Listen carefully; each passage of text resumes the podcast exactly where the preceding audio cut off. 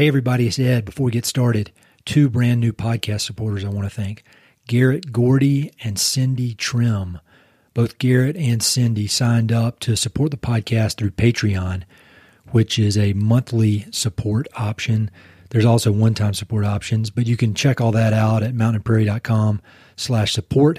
No pressure on that at all. I just appreciate everybody listening. I know devoting an hour, hour and a half of your time is a big deal. It's a big deal for me, so I'm sure it's a big deal for y'all as well. And the fact that you guys listen to this thing every other week or so is very, very, very cool to me. So thank you very much.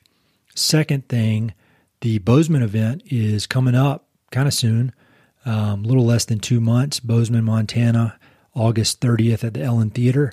It's going to be great. And the tickets are selling very, very well, which I'm excited about. But there's still some left. Go to mountainprairie.com slash Bozeman to check it out. Thanks a lot.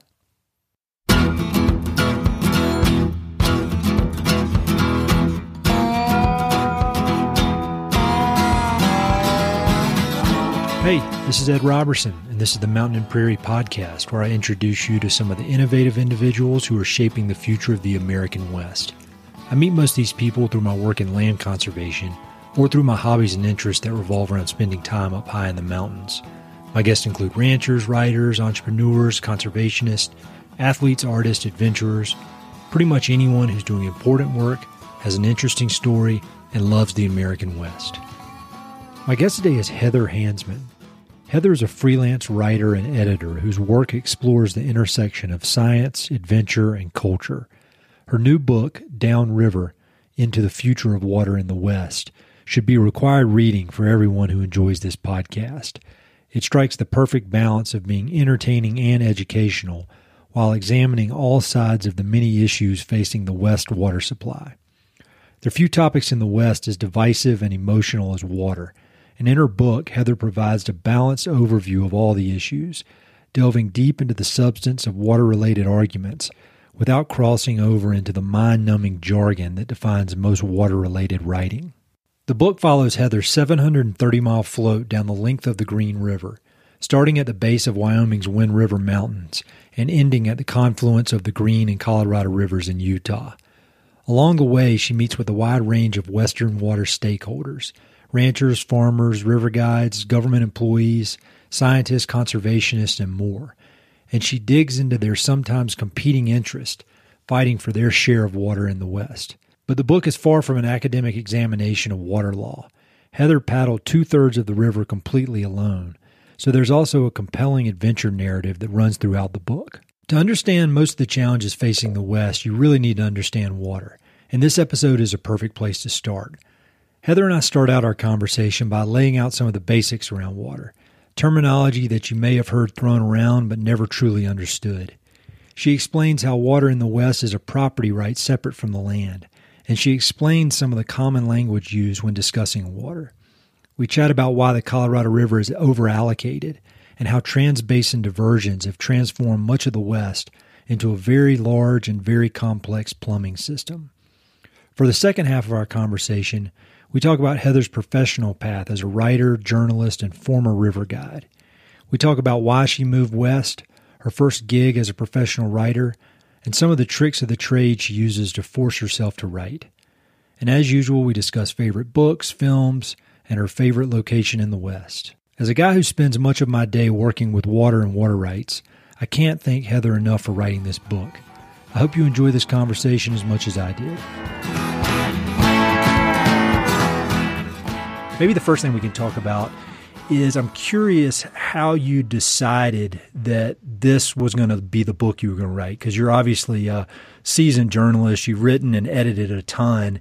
And personally, like the idea of trying to tackle water in the West as as a first big book, I was impressed with your bravery. And so I'd love to hear kind of the the moment or the series of events that led to you deciding all right, this is the book I want to write?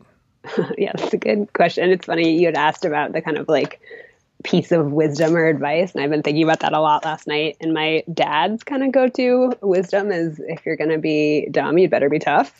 so I feel like that's the whole idea of like, what's your first? Why why tackle this whole thing?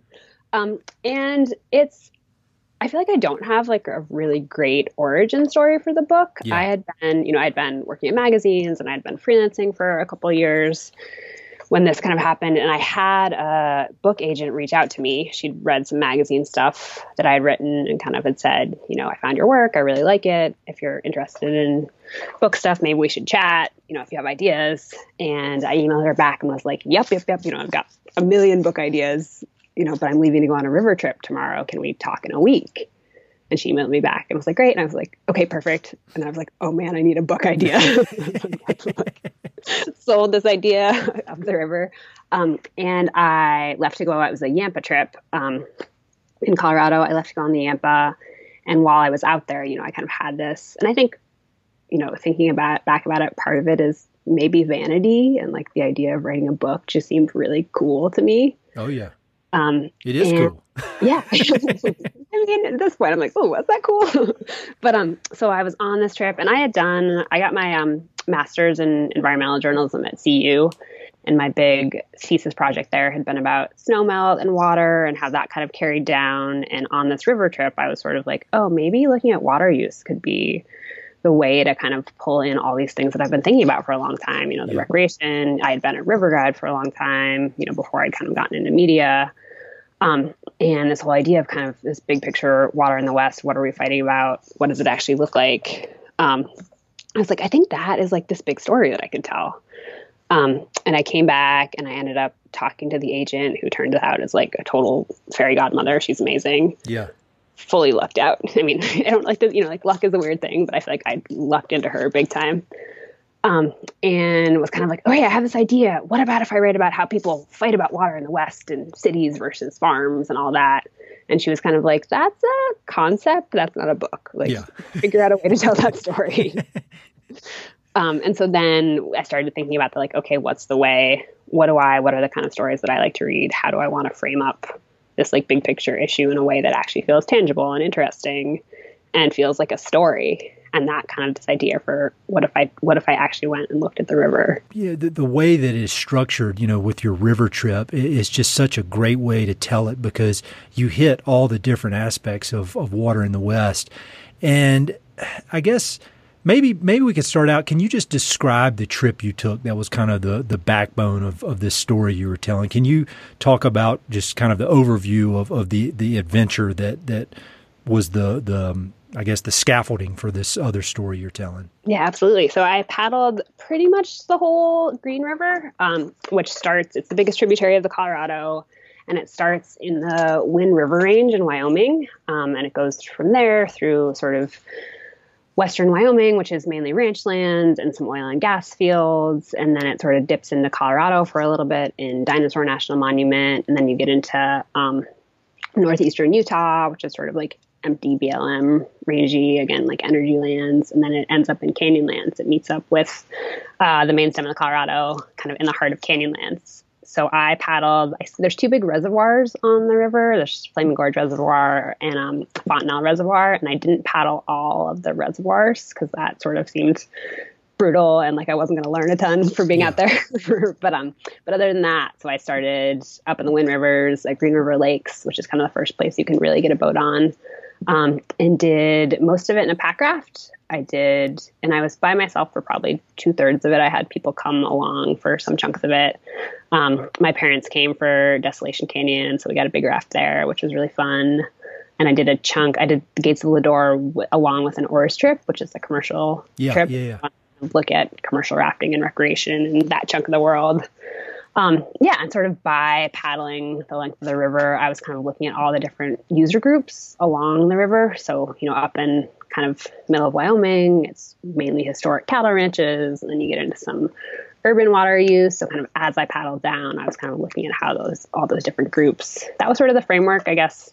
Like the trip was the scaffolding, and then the framework was sort of like how do these different sort of broad groups use water? Where are the tension points? What's kind of like the history and policy for why there are tension points? And what's it going to look like in a hotter, drier, more crowded future? Well, I definitely want to dig into the, the details of water because you know, in my non podcast job, I'm in land conservation, and most of my daily work is around water rights with agriculture and trying to figure out that balance.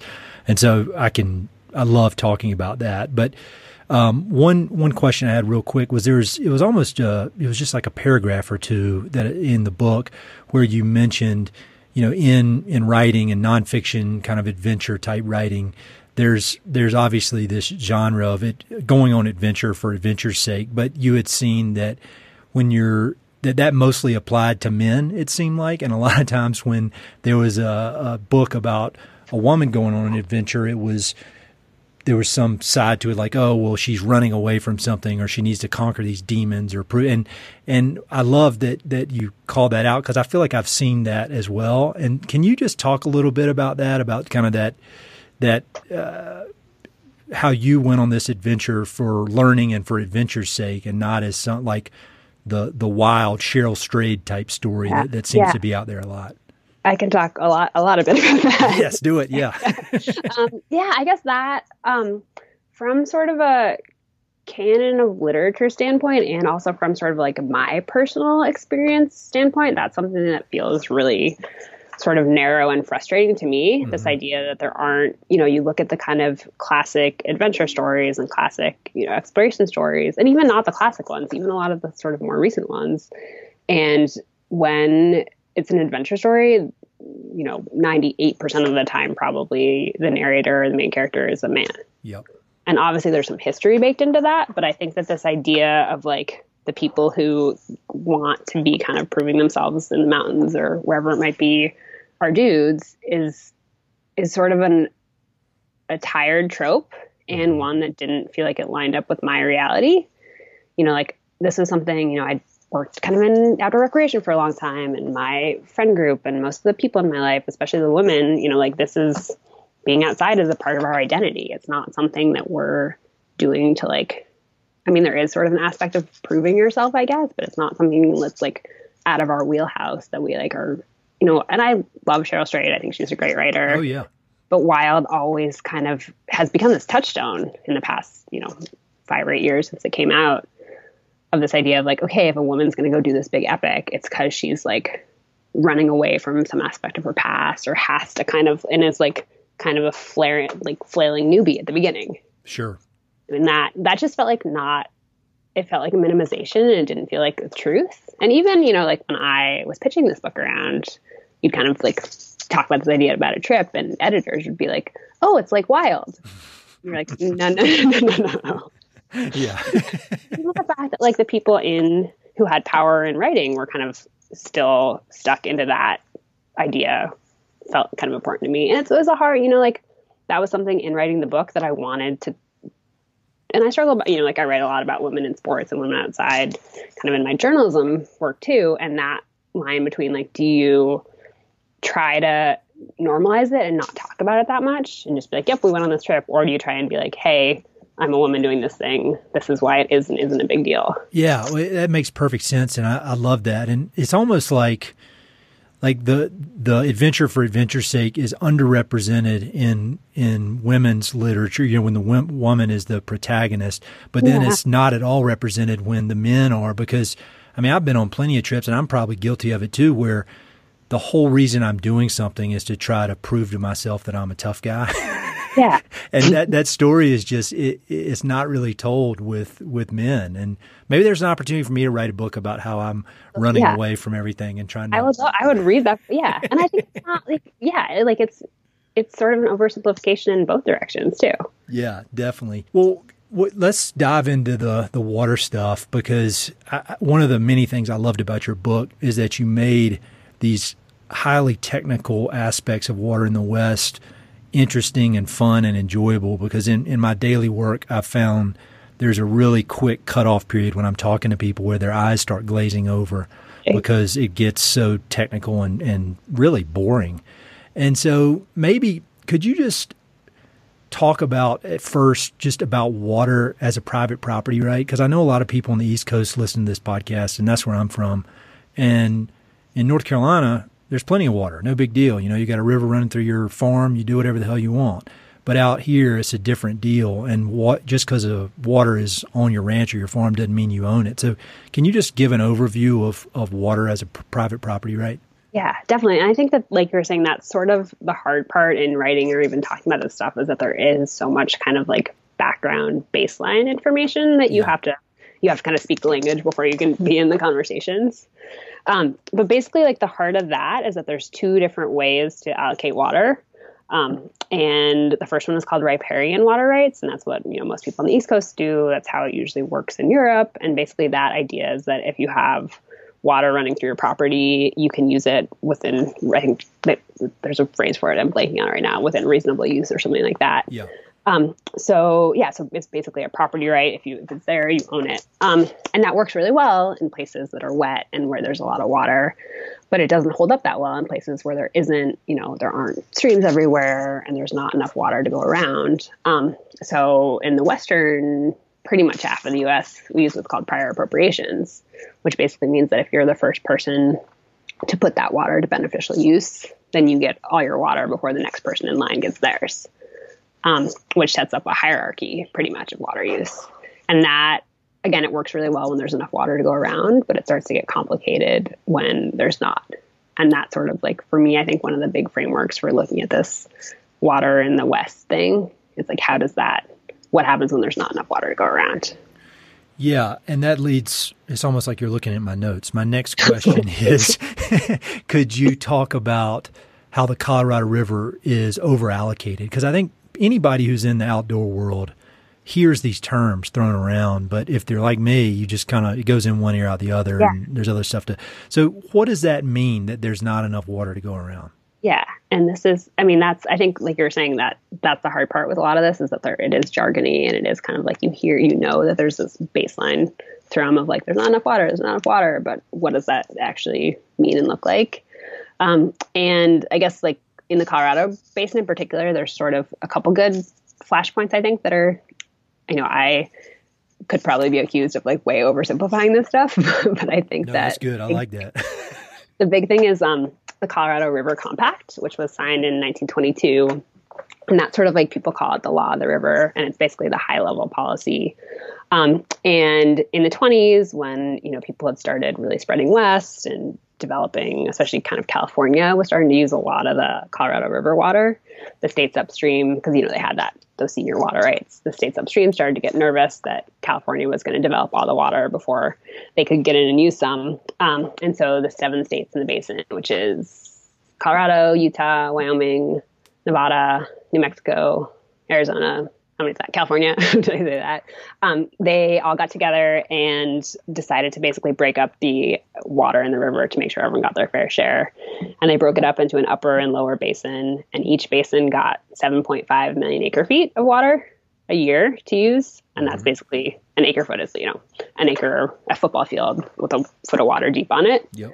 Um, and then because of a treaty in the 40s, Mexico got another 1.5 million acre feet to use every year. Um, and that this is where like the math, you know, the math gets a little slow, but it's important. Basically, that um, ends up being 16.5 million acre feet a year that's allocated. Yep. Um, and they did the math on that. They did the hydrology. That period, kind of in the teens and early 20s, ended up being basically the wettest hydrological period in history. And we now know that from looking back on longer records. And, you know, we have now 100 years after that. Um, and so they thought that they had about 18 million acre feet running through the basin each year. And it turns out that it's closer to 15. So if you have that kind of 15 million acre feet yearly average and you have 16.5 million allocated, you're operating at a loss. And river managers call that structural deficit. And basically what it means is like more is given out than actually exists to go around. So for people, and I, am asking these questions just thinking like, if I had been listening to this 10 years ago, what would I want to know? Because it's just, it's a different language. It's crazy. So, all right, there's this shortage of three and a half million or three million acre feet. So if, if more is being used than there actually is, where does it come from? How, how, how is it that cities continue to expand in the West? Part of that is because not everyone has used up every bit that's allocated. Mm-hmm. Um, so states like Wyoming, for instance, hasn't you know, hasn't necessarily put all of their water rights to use. Or I guess people might have heard a lot of news about the Powell pipeline recently. Yes. There's this plan uh, to take water. I can't remember off the top of my head the exact numbers, but um, to take water out of Lake Powell for St. George and southern Utah, some cities that I think are going to be developed, and that would sort of be like the last chunk of Utah's legally allocated water. So there is a little bit of wiggle room still in water that hasn't been allocated, and then on top of that, we have really big storage reservoirs. So we have Lake Mead and Lake Powell, which are basically like the elasticity in the system that they can store. I think it's like four four years, you know, whatever that you know math works out with the 16 million acre feet. Powell and Mead can store about four years worth between the two of them mm-hmm. when they're full, but they haven't been. We've kind of like slowly been chipping down that storage supply. So, one more thing I'd like to talk about, just as far as definitions go, is transbasin diversions. Um, because I'm always amazed by how people on the front range of Colorado don't understand where their water comes from. And, like, for example, I live in Colorado Springs, and about 70% of the water that's supplied to the Colorado Springs um, utility is being pumped in from the other side of the Continental Divide through this crazy, elaborate network of, of pipes and pumps and tunnels. And so, could you just talk a little bit about the kind of the plumbing system that makes up the West? Yeah, and it's, it's talking about it like a plumbing system is sort of I've been thinking about that a lot lately. Kind of the thinking about a river or like a waterway like a plumbing system versus like a habitat, and how we we kind of try and make them operate as both. Um, yeah, and so to back up a little bit and talk about the way that the Colorado especially got allocated state by state you know, Colorado has a certain percentage of that water that it gets to use every year, but it doesn't necessarily stay where it has to go. Mm-hmm. Um, so Colorado can pump, can and does pump water from the Colorado Basin, which runs, you know, west towards the Pacific, over the Continental Divide to Denver and Colorado Springs and Fort Collins, these kind of like big population centers, because they're allowed to use that water within the state. Um, and then that water will, you know, if it's not consumptively used in the cities will then run off towards the east. So you're like effectively moving that water. And it's kind of insane if you think about it that we built these huge tunnels through the Rockies yeah. to move water. It's crazy. But um yeah, it's sort of I mean it's an interesting and part of or like one of the big things in thinking about this stuff, you always try to assume that people were doing the best mm-hmm. with the information that they had at the time. Like that's I try to think about it that way. So mm-hmm. I think in a lot of ways these people thought that they were really, you know, making these population population centers thrive and making it possible to live on the frontier. But they did; they are effectively re-engineering these rivers, um, and you know the water cycle is regenerative to a degree. You know, there's sort of like a fixed amount of water in the world, but if you're sending it in different directions, it's not necessarily going to come back to where it was before. Yeah, definitely. And, and speaking of these big engineering projects, um, I loved your section on dams and how you kind of examine both sides of the argument. Because I think we probably have thought about this in the same way from the circles we run in that, you know, you, you think about like Patagonia, for example, all the publicity they put around how dams need to be torn down and they're not good for the environment. And, but what I liked about yours is that you said, you know, you would kind of come in with that, that thought, that mindset on things but then the more you examined it, and probably the more by, by thinking about, all right, these people had good intentions when they did this, you realize that there is a lot more of a gray area than just dams are bad or dams are great and we need to store as much water as possible. Could you talk about that kind of back and forth in your head as you as you explore both sides of the issue? Yeah, and that like that's that to me was sort of the biggest takeaway of all this stuff is yeah. that you have to hold all these things in opposition in your head. Mm-hmm. That these like dams are bad and bad for the environment and totally destroy ecosystems. That is true. And also, we need water storage because we need water is also true. and it's yeah, and it's not. I think like you had mentioned, I had kind of come, you know, and I had come from the recreation side, and I, you know, always think of myself as sort of like an environmentalist and a conservationist, and kind of come in being like, oh, take you know, take down every dam we can. And I realized pretty quickly that that was like a really unsubtle and sort of narrow-minded way of thinking about it.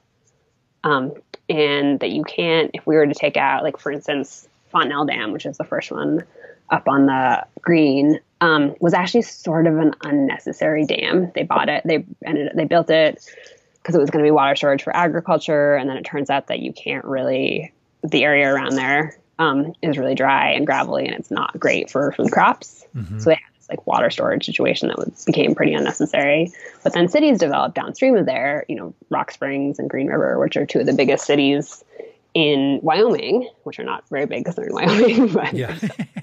significant population centers there. Um, and then those cities now, they everywhere in the area gets water through the municipal water system, and they all get water, you know, in August because they're releasing a fixed amount of water out of the dam. And if that wasn't there, there's no way there could really be a city there.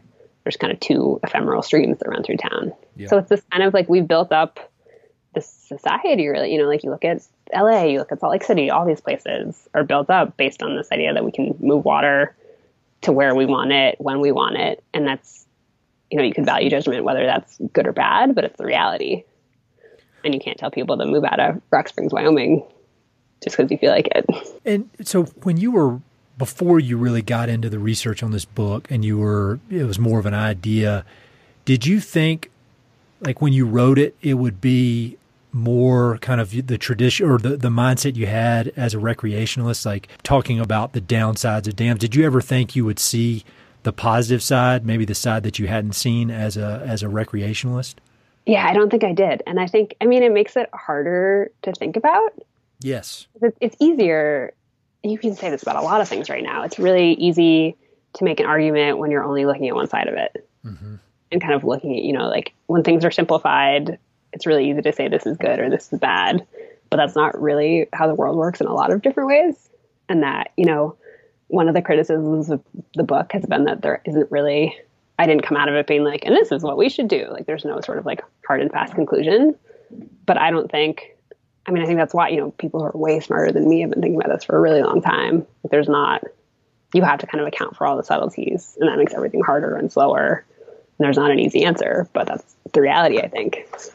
Oh, yeah. I think anybody who comes in and says, this is how it is 100%. I mean, maybe there's an exception, but I can't think of it off the top of my head. But yeah. that's just lazy thinking on, on, on any subject you want to talk about. That's because there's always a gray area and there's always some, uh, somebody could have a different um, idea based on their set of circumstances. And like, uh, for, for example, I had a guy, um, Mike Phillips, who runs Ted Turner's Endangered Species Fund on here, and he's been doing the wolf reintroduction, and he's, you know, very pro wolf reintroduction, Montana, Western Colorado. And some people have reached out and asked me what I thought about it. And, you know, my answer is I, I really don't know. And that's, that's why I'm, that's why I'm talking to all these people. I mean, I see pros and cons on both sides. And I think, wolves infuriate people, and uh, water is kind of the other big issue that seems to infuriate people. So I I love the the tone you set because there is there is no answer.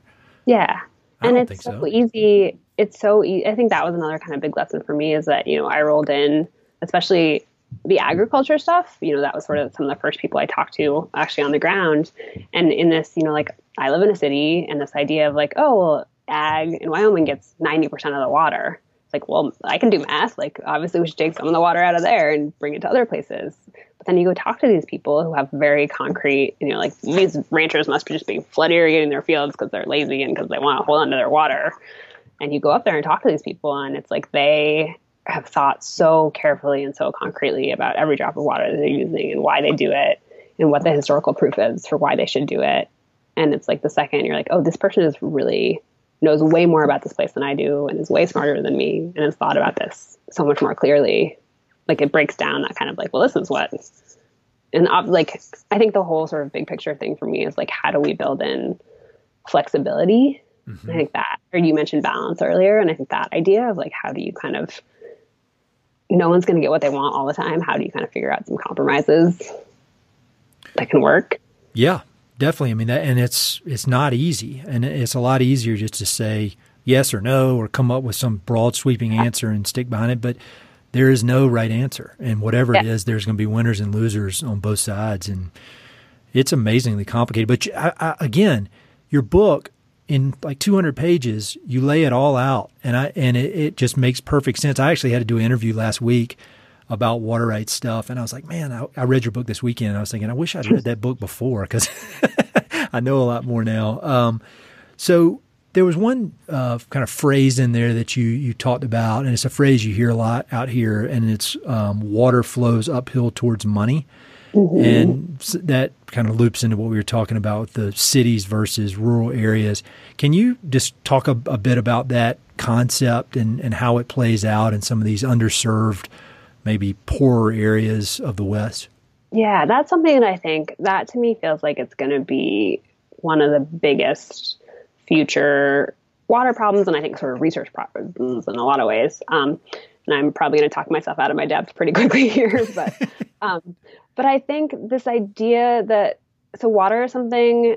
This woman that I talked to pretty early up, she's her name's Linda Baker. She's an environmental activist up in Pinedale, Wyoming, and she was like, "Water's so tricky because water is everybody's and it's nobody's, mm-hmm. and it's like everybody needs water like to live, to exist, and it sort of is this collective. It's sort of a classic tragedy of the commons issue. Yep where there's no good way to split it up and the people who can pay more for it don't necessarily deserve it or need it more. I think that's where sort of the market breaks down. It's going to become increasingly valuable, but putting a higher price on that thing, there's a pretty big equity issue involved in there. Yep.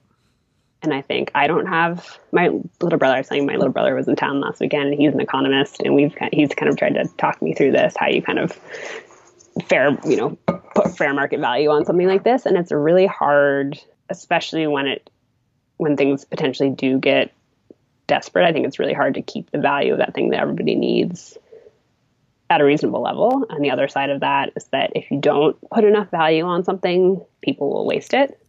Yes. That's a tricky part of this too. And there's some places like uh, Salt Lake and Utah have pretty low water prices, and so there's no incentive to use less. And I think people do respond to those kind of market incentives. I, I completely agree. Um, I was with uh, last week. I was with Pete McBride, the the filmmaker who's done a lot on the Colorado River, and we were we were interviewing him for some other little projects. And he he said a quote that I'd never heard before by Ben Franklin, and it was. Um, you you know the value of the well when the well runs dry, and you know even if they tripled or quadrupled the price of water right now, that would be cheap. That people would be willing to pay that no problem yeah. when it when it runs out. Runs out, and you see that playing out a little bit. And you know, California water is like a whole another ball game, but I think you see that playing out a little bit in places in California that are going dry, or in places like Flint in Michigan. Oh yeah clean water becomes the issue. That's been, you know, it's been interesting talking about this book. And I think probably you've talked about this on the podcast before, this idea of like regional books and how the West becomes kind of a region. And writing a book about water in the West, you feel like you kind of niche yourself a little bit, but water issues are everywhere. And maybe it's not necessarily scarcity is the the biggest thing, but it's kind of like we need everybody needs clean water to live. How do you make sure that happens? Like who is you, I guess.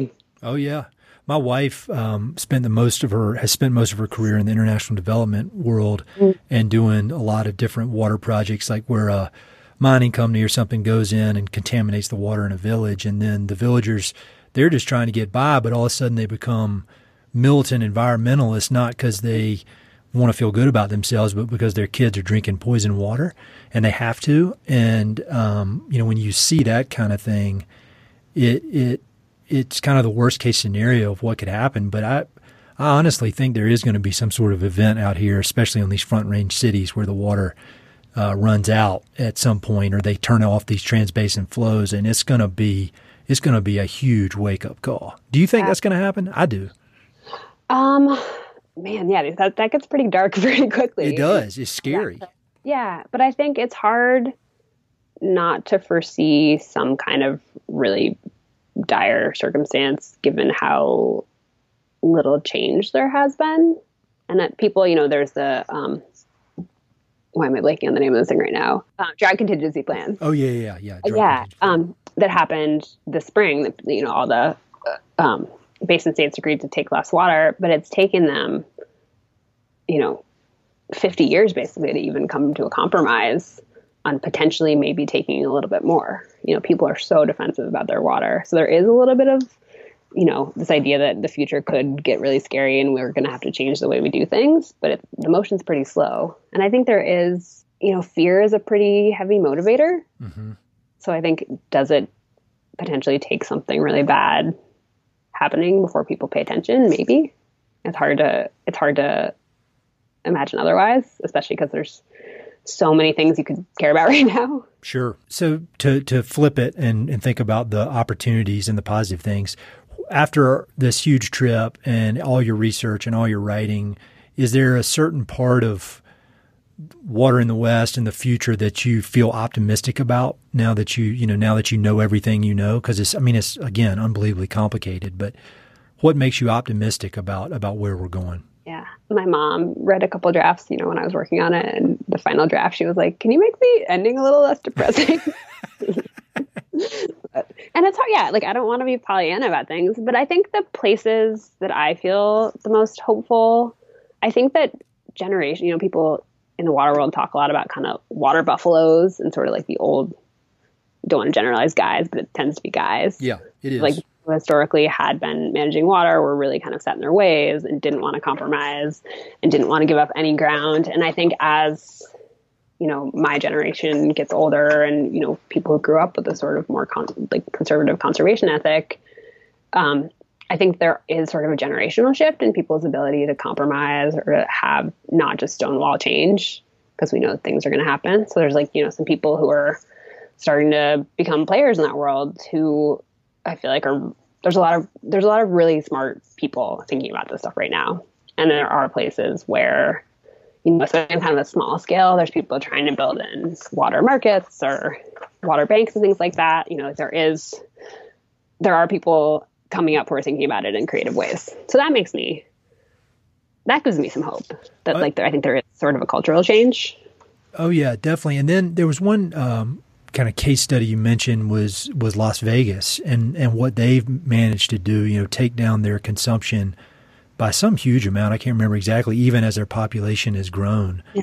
And you I should get that's Pat really Mulroy cool. on the podcast. She is a total firecracker. Who was that? Say that again. Pat, Pat Mulroy. Okay, cool. She was in charge of water in that area for. She now is she's retired or she's kind of stepped back. I think she's a she's now a fellow at maybe University of Nevada or something like that. But she's kind of she's like a total. I don't know if ball buster is a great word to use, but she's somebody who you know, was pretty strong in her convictions and came in and changed the framework. You know, they had going back to the kind of economic thing, they priced you could get paid for getting rid of your lawn and planting um, like xeriscaping and planting native plants. And there's all these kind of economic incentives for using less water. Um, and you can, I think, in those cases, especially, money is a pretty, if you have a carrot instead of a stick, you can motivate people to change. And, you know, Denver's been, you know, Denver's grown a lot and they haven't I don't know exactly what the numbers are, but they're not using a ton more water. You know, the per person water use is flat or down in a lot of these places. So I think that, yeah, that's a, that's a good positive. Yeah, I'm with you on the economic incentives. I'm it's kind of a weird comparison, but I think it's accurate. I'm from North Carolina, you know, tobacco central, and they just kept jacking the prices up on those cigarettes, and eventually, you know, there's still a bit of a problem, but the tobacco industry has crumbled. Where I went to school in, in Winston Salem, that whole town was based on tobacco, and it's mm-hmm. completely dried up all through jacking the price up on tobacco products.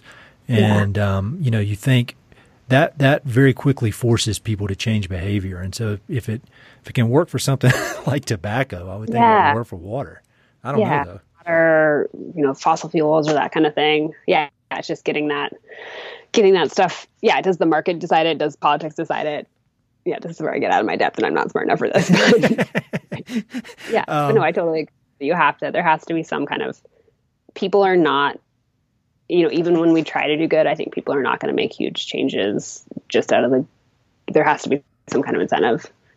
Yeah. To make sort of like sweeping changes. Definitely, definitely. So I want to hear about you personally because you you pepper through you throughout the book. Their their personal tidbits peppered throughout. But um, talk a bit. You're an East Coaster like me who ended up out here. Um, how did you? What led you to after college want to be a river guide? Yeah, I um, I actually was a river guide through college. Mm-hmm. I went to college in Maine at Colby College, which is right in kind of smack in the middle of Maine. Yeah. Um, and I'm from Massachusetts originally. And the summer after my freshman year of college, I basically just wanted a job where I could be outside. You know, I didn't have any you know, I was an English major, but I wasn't, I didn't really want a real job. Um, and my mom had randomly, I think at a dinner party or something like that, had met a guy who ran a rafting company in Maine. And she kind of offhand asked him if he hired college kids, and he said yes. Um, and so I, sight unseen, I'd like maybe been on a family rafting trip once or twice. You know, I'd been like sea kayaking a little bit. Um, was like, sure, I'll be a raft guide. and I didn't have a cell phone at the time. It was like pre cell phone. I didn't have a car. Um, my mom basically drove me to the middle of nowhere, Maine, and like dropped me in a parking lot with my sleeping bag, and my tent, and a life jacket, and was like, awesome. you know, like see you in August. like, hope it goes okay. um, and it ended up it was May in northern Maine, so it was totally freezing. And um, that first week was raft guide training is like basically hazing. Mm-hmm. Um, and it was on the Kennebec River, and there's a 12 mile stretch of the Kennebec that has rapids on it. And so we ran that stretch of the river as many times as we could every day. And it was so cold that our wetsuits would freeze overnight. And, you know, your body's beat up, you're flipping boats, you're trying to figure out how to understand whitewater. It was just this total, like, you know, grind. Um, and I loved it. It was just kind of like, I like kind of like being out and being in charge of people. I love the group of people I was with. That sort of became my it was my work world, but it was also kind of my friend group. And you know, I really like this kind of like feeling like I understood the river. Um, and so I did that all through college. And then after I graduated, I kind of had this, you know, I wanted to move to the mountains. I wanted to move west. I've been thinking a lot. I'm starting to work on a new book that's about skiing. And so I've been thinking a lot about this kind of like go west young man manifest destiny thing. Yep. And I I totally had a chunk of that. Me too. Like, yeah, I want to go like the west, the mountains. Um, and so a guy that I had raft guided with worked in in Vail, um, and got me and a couple of my other friends from college jobs out there. And again, kind of like said, I'd been I did an Outward Bound trip in high school, so I'd been to Colorado a little bit. But I was like, "Yep, Colorado, great." so this like random raft guide um, got us jobs out there, and I moved west, and then started guiding in the Vail Valley on the Arkansas, on the Eagle, which runs through there, and then the Arkansas River, and a little bit on the Colorado. Um, and that, you know, in Maine, everything was dam released. We got the same amount of water every day. We knew exactly what we were getting. And then I showed up and started guiding on the Eagle, which is the snowmelt river. Yeah. And this, all of a sudden, this idea of like, oh, we're really dependent on what's coming down from, you know, what was the snowpack like? What's the water going to be like? When are we going to have work? You know, what's my all of a sudden like my livelihood was really tied to how much water we are going to have. So that sort of clicked into this like, oh, wait, rivers are not just this thing that, like you're saying, the plumbing system that exists all the time. Sure. So when did journalism come into the mix? Because you, you mentioned you were English major, but has writing always been a big part of your life? Did you always think you want to be a journalist, or did that come out kind of come out of nowhere? How, where did that come in? Yeah, I think I was talking to a high school friend about this recently, and I think because we had, you know, when we were 15 or 16 and been talking about this. And I think I didn't realize that being a writer, being a journalist was like a job you could really have. Yeah. That that was like something people actually did. um, and I, it's been interesting thinking about sort of like, you know, I moved to Colorado in 2005 and sort of how the recession has impacted, you know, jobs and what people want. Yeah. Because I was just like, I'm going to be outside. I don't really care. I'll figure it out. Um, and then was writing a little bit. You know, there's like a local magazine that I wrote for a little, and I think I always wrote for myself, but like writing something that people would read always felt weird. Uh-huh. Um, and I ended up maybe summer of 2008 or 2007. I um, blew out my shoulder kayaking. Oh wow! Um, and I was supposed to go. It was the end of the kind of river season in Colorado, and I was supposed to go to West Virginia to guide there. I'd been yeah. going there um, in the fall to guide on the Gauley, and um, was all of a sudden like, "Ooh, maybe this sort of like seasonal thing is not a great idea. Like, what if I'm kind of totally dependent on what my body can do? What's that going to look like as I get older? You know, do I want to be doing this kind of like switching seasonal dirtbag jobs forever?" Um, and I got an internship in a magazine at Free Skier magazine, which is in Boulder. Yep. Um, and totally, that wasn't Free Skier wasn't exactly my scene, but like the whole kind of idea of like putting a magazine together and pitching stories and kind of di- like digging into ideas I really loved. And I was like, okay, I think this might be the thing. So I applied to journalism school that winter when I was kind of hurt and recovering. Um, and got in and showed up at CU. You know, I had this magazine internship, but I hadn't you know, I hadn't published much or written much and kind of like fumbled my way through it from there. Was was that a good experience, grad school? Because I I've had a lot, I have a lot of creatives on the podcast, and it seems like it's about half and half of folks that really really gained a ton from school, and then the others who said ah, I could take it or leave it. It, it wasn't yeah. that big a deal. What what was it for you? I think I go back and forth on it a lot, um, and I think you know, it's tricky thing because you're like, I'm doing the thing now. It's put me on that path. Yeah. But I think that I could have a lot of the value I got out of that was internships and was just taking a year and a half to make myself write as much as possible mm-hmm. and to kind of figure out what it looked like to pitch stories and what it looked like to kind of figure out sources. So yeah, I don't think I would push anyone. It worked out for me, but I don't think I would push anyone to journalism school. And but I was sort of fumbling and trying to figure out what I wanted to do. Yeah, well, I think given that getting that push to whether you're writing or painting or creating, you know, any sort of creating, having almost giving yourself permission to do it every day yeah. and do it a lot, that's that could be worth the cost of, of grad school. You know, just just block, you know, giving you yourself permission to to do that. I mean, and so thinking about that, when you wrote this book, I can't imagine how hard it must have been.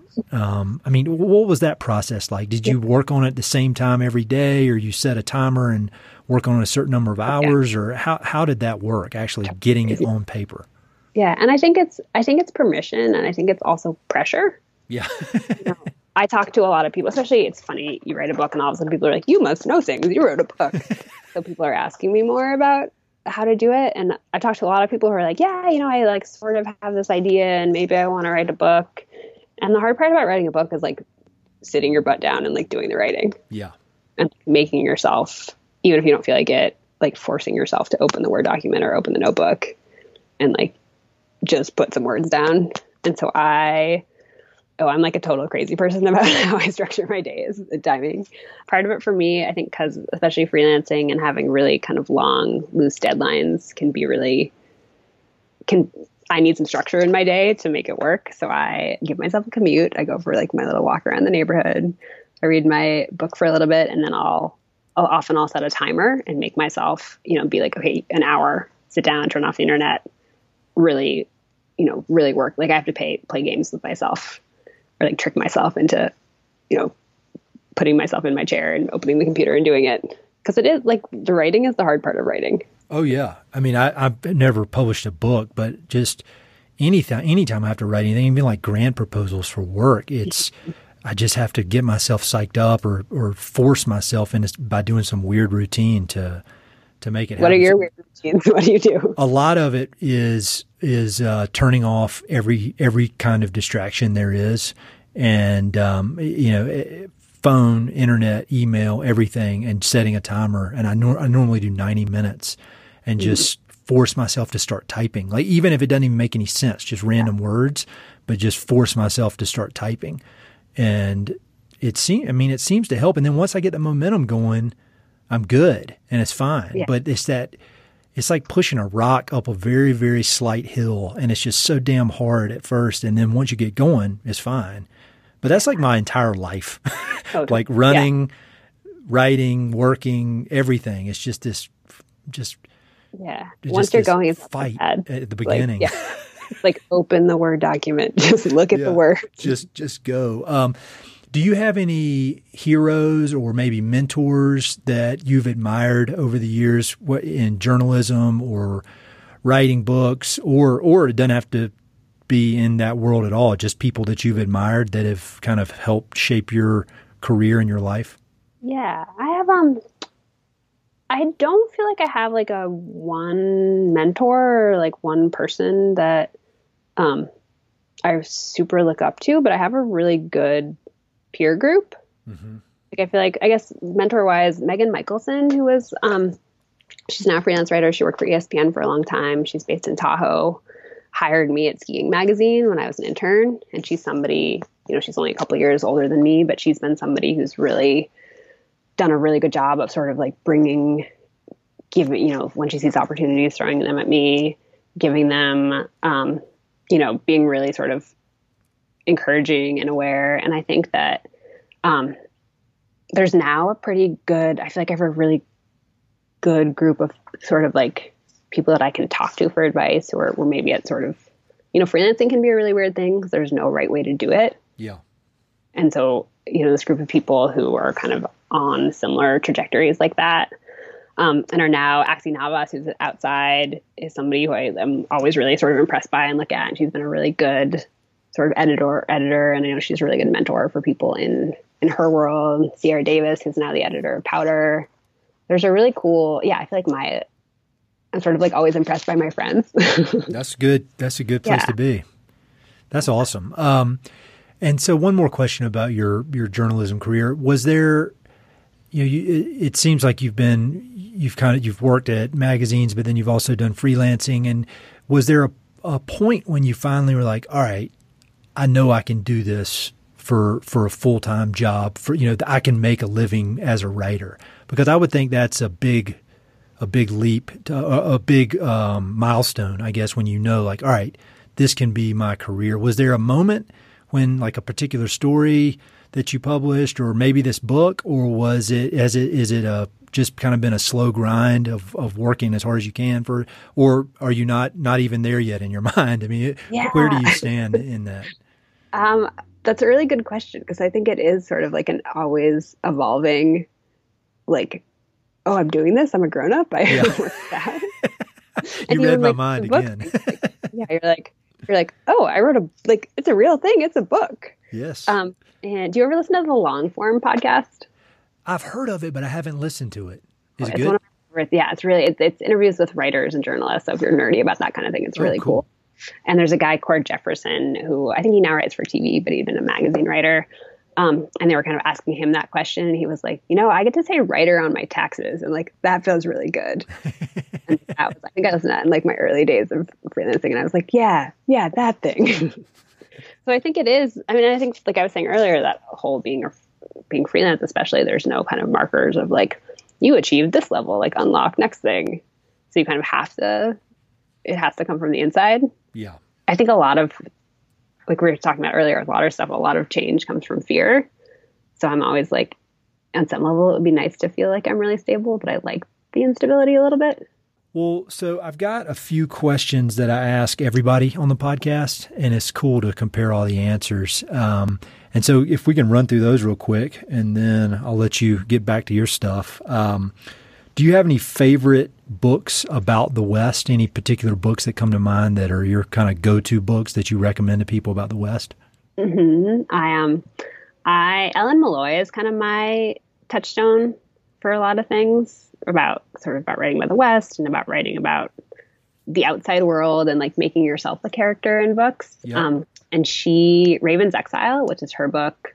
Her husband was actually a river ranger on the Green, so it's her book about being on the green with him. Cool. It's probably my all time favorite book about anything and everything. Have you read that? No, I've never read that. Man, That's awesome. Oh, you have to. It's I really, um, she's really funny. Nice. And I think a lot of sort of like, especially sort of, you know, nonfiction, land use issues, that kind of thing can be really sort of dry and stuffy. And she's like the exact opposite of that. Cool. So she's always somebody that I go to. Um, I I feel like I've been reading a bunch of stuff about the border and immigration recently. That's just sort of been in my wheelhouse. Um, and the Faraway Brothers, which is Lauren Markham, mm-hmm. which is about um, two kids from El Salvador. She was actually she worked at a high school in California, and she came across these kids and sort of then tried to help shepherd them through. And that's just a really, I think she's just such a good writer, and that is one of those books that kind of I think she does like the history and the current events and the policy and the people and kind of weaves those together so well. That's cool. one I think like everyone everyone should read. That's a new one to me as well. So I'll, I'll have links to all these on the on the webpage. What's your favorite book of all time? My favorite book of all time. Oh man, that's such a hard question. Yeah, I don't really have any. Actually, yeah. I, I have a very clear answer. What's yours? the Rise of Theodore Roosevelt by Edmund oh, Morris. I love yeah. it. I you know, for a long time, I told people it was the Monkey Wrench Gang, mm-hmm. and then I reread it recently, and it like didn't resonate as much. Interesting. So I think, yeah, I think it's like you've always got to be evolving. Um, oh, what are my? Wait, what's my? Encounters the Archdruid. That's a good one. I That's, love that one. that's like top of the list, big time. Yeah, that's good from every angle. You know, from the from the message, and it and it it, ta- it it hits on a lot of stuff we've been talking about here about how there are two sides to every Yeah. every story, and maybe that's. I wonder if your your experience on the river caused the Monkey Wrench gang not to be as cool because you can see the other side of things more clearly now. Yeah. and I think the character, you know, going back to what we were talking about earlier about like it tends to be guys who are the center of that those kinds of stories, even if they're fiction.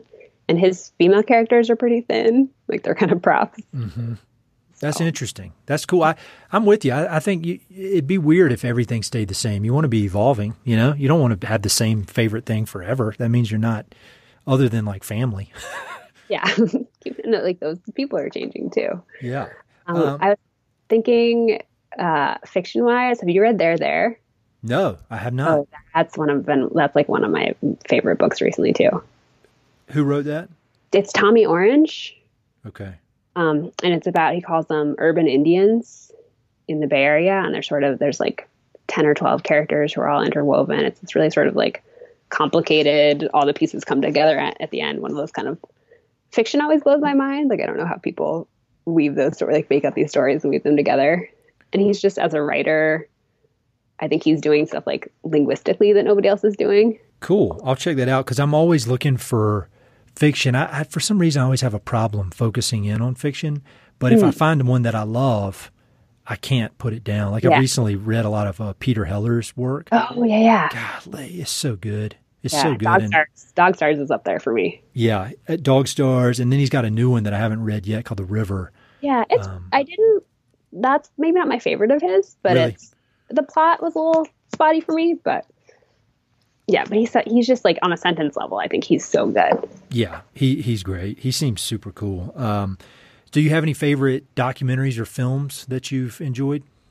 Um, you know, it's interesting. We were talking about you know Patagonia and the dam removal stuff, and their Damnation, which they came out a couple years ago, yeah, which was I have not seen that. I know what you're talking it's about. really it's not it, yeah it's not maybe subtle in getting into all the parts of the issues but it's really it's like smart and funny and has an opinion and the guys it's ben knight and felt soul media the guys who did that and that i just feel like they it's like one of those like documentaries that doesn't feel heavy it feels fun um so i really love that they have a they have one that came out it's like on the film circuit now too called life of Pie.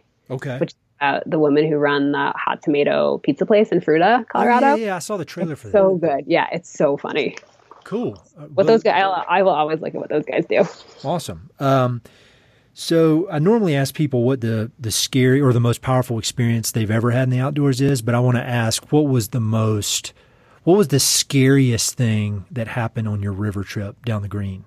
Yeah, I had um one. Well, there's there's maybe two that would make sense, but the um the sort of physically scariest one, I um most of the there's a couple kind of rapids in the very first section, and then you get into pretty flat water for a pretty long period of time. It's mellow paddling, and then the first kind of real rapids that I hit by myself and my pack raft were right below Flaming Gorge Dam. Okay. Um, and you drop in. It's this really beautiful canyon, um, and it's kind of crazy because the water's crystal clear below the dam. It's like this totally alien environment, um, and there people fish. There's pretty good fly fishing like right below the dam. Yep. So there's a lot of people who run that first section, you know, eight or nine miles, and then they all take off at the first put in, and then you're kind of in this canyon totally by yourself. Um, and I'd gone and talked to some guys at a fly fishing shop before I put on just to kind of get a feel. You know, the water was pretty high. I wanted to get a sense of like what the river was like. And this guy was like, oh, you know, Red Creek, which is like the one big rapid below where everyone takes off. He's like, Red Creek's really big right now. And the other day, these guys lost a drift boat there. Oof. They swamped it and it sunk. And like, I guess we'll have to get it in the fall when the river goes down. Damn. And so I kind of came in by myself for the first time with like this image in my head of like these guys, you know, swamped their boat and could have drowned in this rapid. Um, and pulled off and was trying to scout the, river, the rapid and I couldn't really see it and I was by myself and it's I think that was sort of the scariest part was the like you don't have anyone else to make a judgment call with Yep. so you're kind of out there being like, is it, should I try and portage this? Should I try and run it? Is this stupid? If I die here, will anyone even, you know, it'll be two days before even anyone even realizes that I'm off the grid. I feel like that was sort of, and it ended up, I ended up kind of running a sneak line around the rapid after, you know, sitting there for probably an hour trying to decide. But that was sort of like one of the, this kind of idea where you're like, I'm out here and it's like, there's nobody but me. Yeah. Could be really stupid. That's scary. That's Yeah. really scary. It's, it's scary just thinking about the actual. It would have been scary if you were with friends, but Yeah. being there and trying to figure it out on your own with nobody to throw ideas off of and get at least I, I would get so deep inside my own head on that I'd probably go crazy. Yeah. And you're like, is this a really, am I just way, did I like give myself, did I sign up for something that I stupidly, yeah. And then, did you have any weird encounters with people? Um, for the most part, everyone was actually totally wonderful. That's great. Um, yeah, which I think is kind of, especially you know, to kind of go back to the woman traveling alone thing. I think as a you as a woman, you do just have to be a little more cautious or a little bit more skeptical of people. Um, and you know, I ended up leaving my keys in the car and having to get a ride with some random hitchhiker or like hitchhike with some random guy. And I was like, there was a point where I was like, oh man, I'm nobody knows where I am, and I'm like up dirt road in Nowheresville, Wyoming, with this like strange man. So there definitely were some like some moments like that where your radar goes up a little bit. But um I'm trying to think of probably the most the weirdest, most interesting person I met is this guy, um, George, who I think he no longer lives in Vernal, Utah, but he was there for a while and he owns a um a seat cover store and a juice bar and a nail salon wow. on this like strip mall in Vernal, Utah. Um, and he when he there- Diversified. yeah, yeah, like everything you need. Um, and I think he moved there from Salt Lake, and he decided that he needed like a marketing, you know, kind of some kind of marketing ploy. And so he made this huge sign that says "I love drilling," and it's like a big red. It's like the "I love New York" sign. Yeah. The guy art drilling, and he stands on the street corner basically every day. And like waves the sign, and has become like the local. He looks like he's like a looks like the Marlboro Man, basically and he's out there on the corner. And I had been, I ended up being in Vernal for basically two weeks because the way my permits worked out. And like the whole time I was like, I got to talk to this guy. I got to talk to this guy. And I'd kind of been avoiding it because I, you know, I didn't want to go up and be like, I'm writing this book about water use. Tell me about drilling. And he ended up being at one point, he was like, Hey, I don't know you. What you? What's your deal? Like, kind of called me over and ended up like having this big chat with this guy. He was like, I'm an environmentalist. I love rivers. You know, like I'm a hippie. But he you know, was like had become like this local celebrity for the drilling industry. So That's cool. he was a total total character, and you know, on a on a different planet for me, but super friendly. That's awesome. Um, so if you had to narrow it down to one, and this is an answer or a question I do not have an answer to, yet I still ask people, do you have a favorite location in the West? Oh, that's such a hard question. You don't have to. You don't have to commit yeah. if you don't want.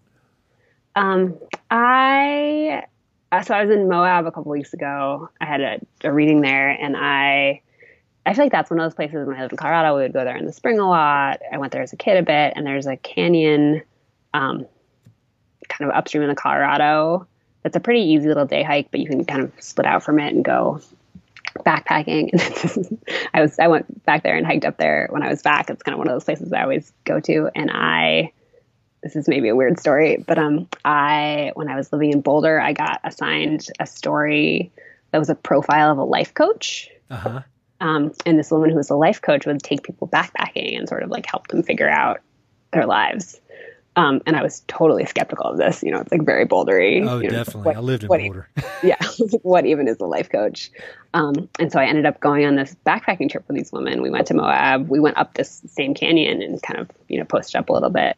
And we did all these kind of like drawing mandalas in the sand and all these sort of like woo woo exercises. you know, I was like eye rolling the whole time.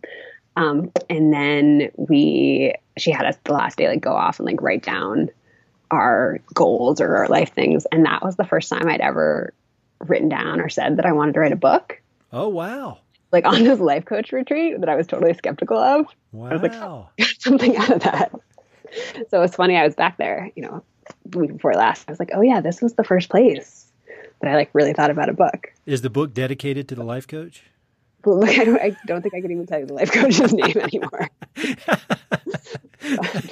That's well, that's cool. That's a cool story though. Sometimes that woo woo stuff works, and it's some you know it's a place I had said before, but that's awesome. Like, oh, yeah, I had forgotten about that. um, well, last question: um, If knowing everything you know about the West and seeing everything, you know, kind of both sides of these arguments with water and then with other issues, um, if if you could make a request of the people listening to this podcast or offer some words of wisdom or ask them to do something you know the, the people that listen to this podcast they just love the west in one way or one way or, or another. Um, does anything come to mind when when i ask that question? If you're gonna be dumb you gotta dumb you gotta be tough. No just kidding. I love um, that. I think, yeah i know my dad would be very proud. But i think for me the or like the, the biggest thing that i got out of this book project or the thing that i kind of keep going back to is like don't you know, don't stay in your lane, you know, talk to people. Don't just, it's so easy now, I think, especially with the way we get news too, or, you know, social media, it's so easy to just kind of like reinforce your own beliefs and just read things or just talk to people who think the same way you do. Um, and that's been the most valuable lesson out of this for me is that like, oh, people who think super, super, super differently than me aren't wrong, aren't stupid. They're just coming at it really differently and I think that takes some it takes some inertia to get to that point these days. I think to kind of get out of that get out of that headspace and to talk to people who are coming from a really different angle. But that feels super important and just really interesting right now.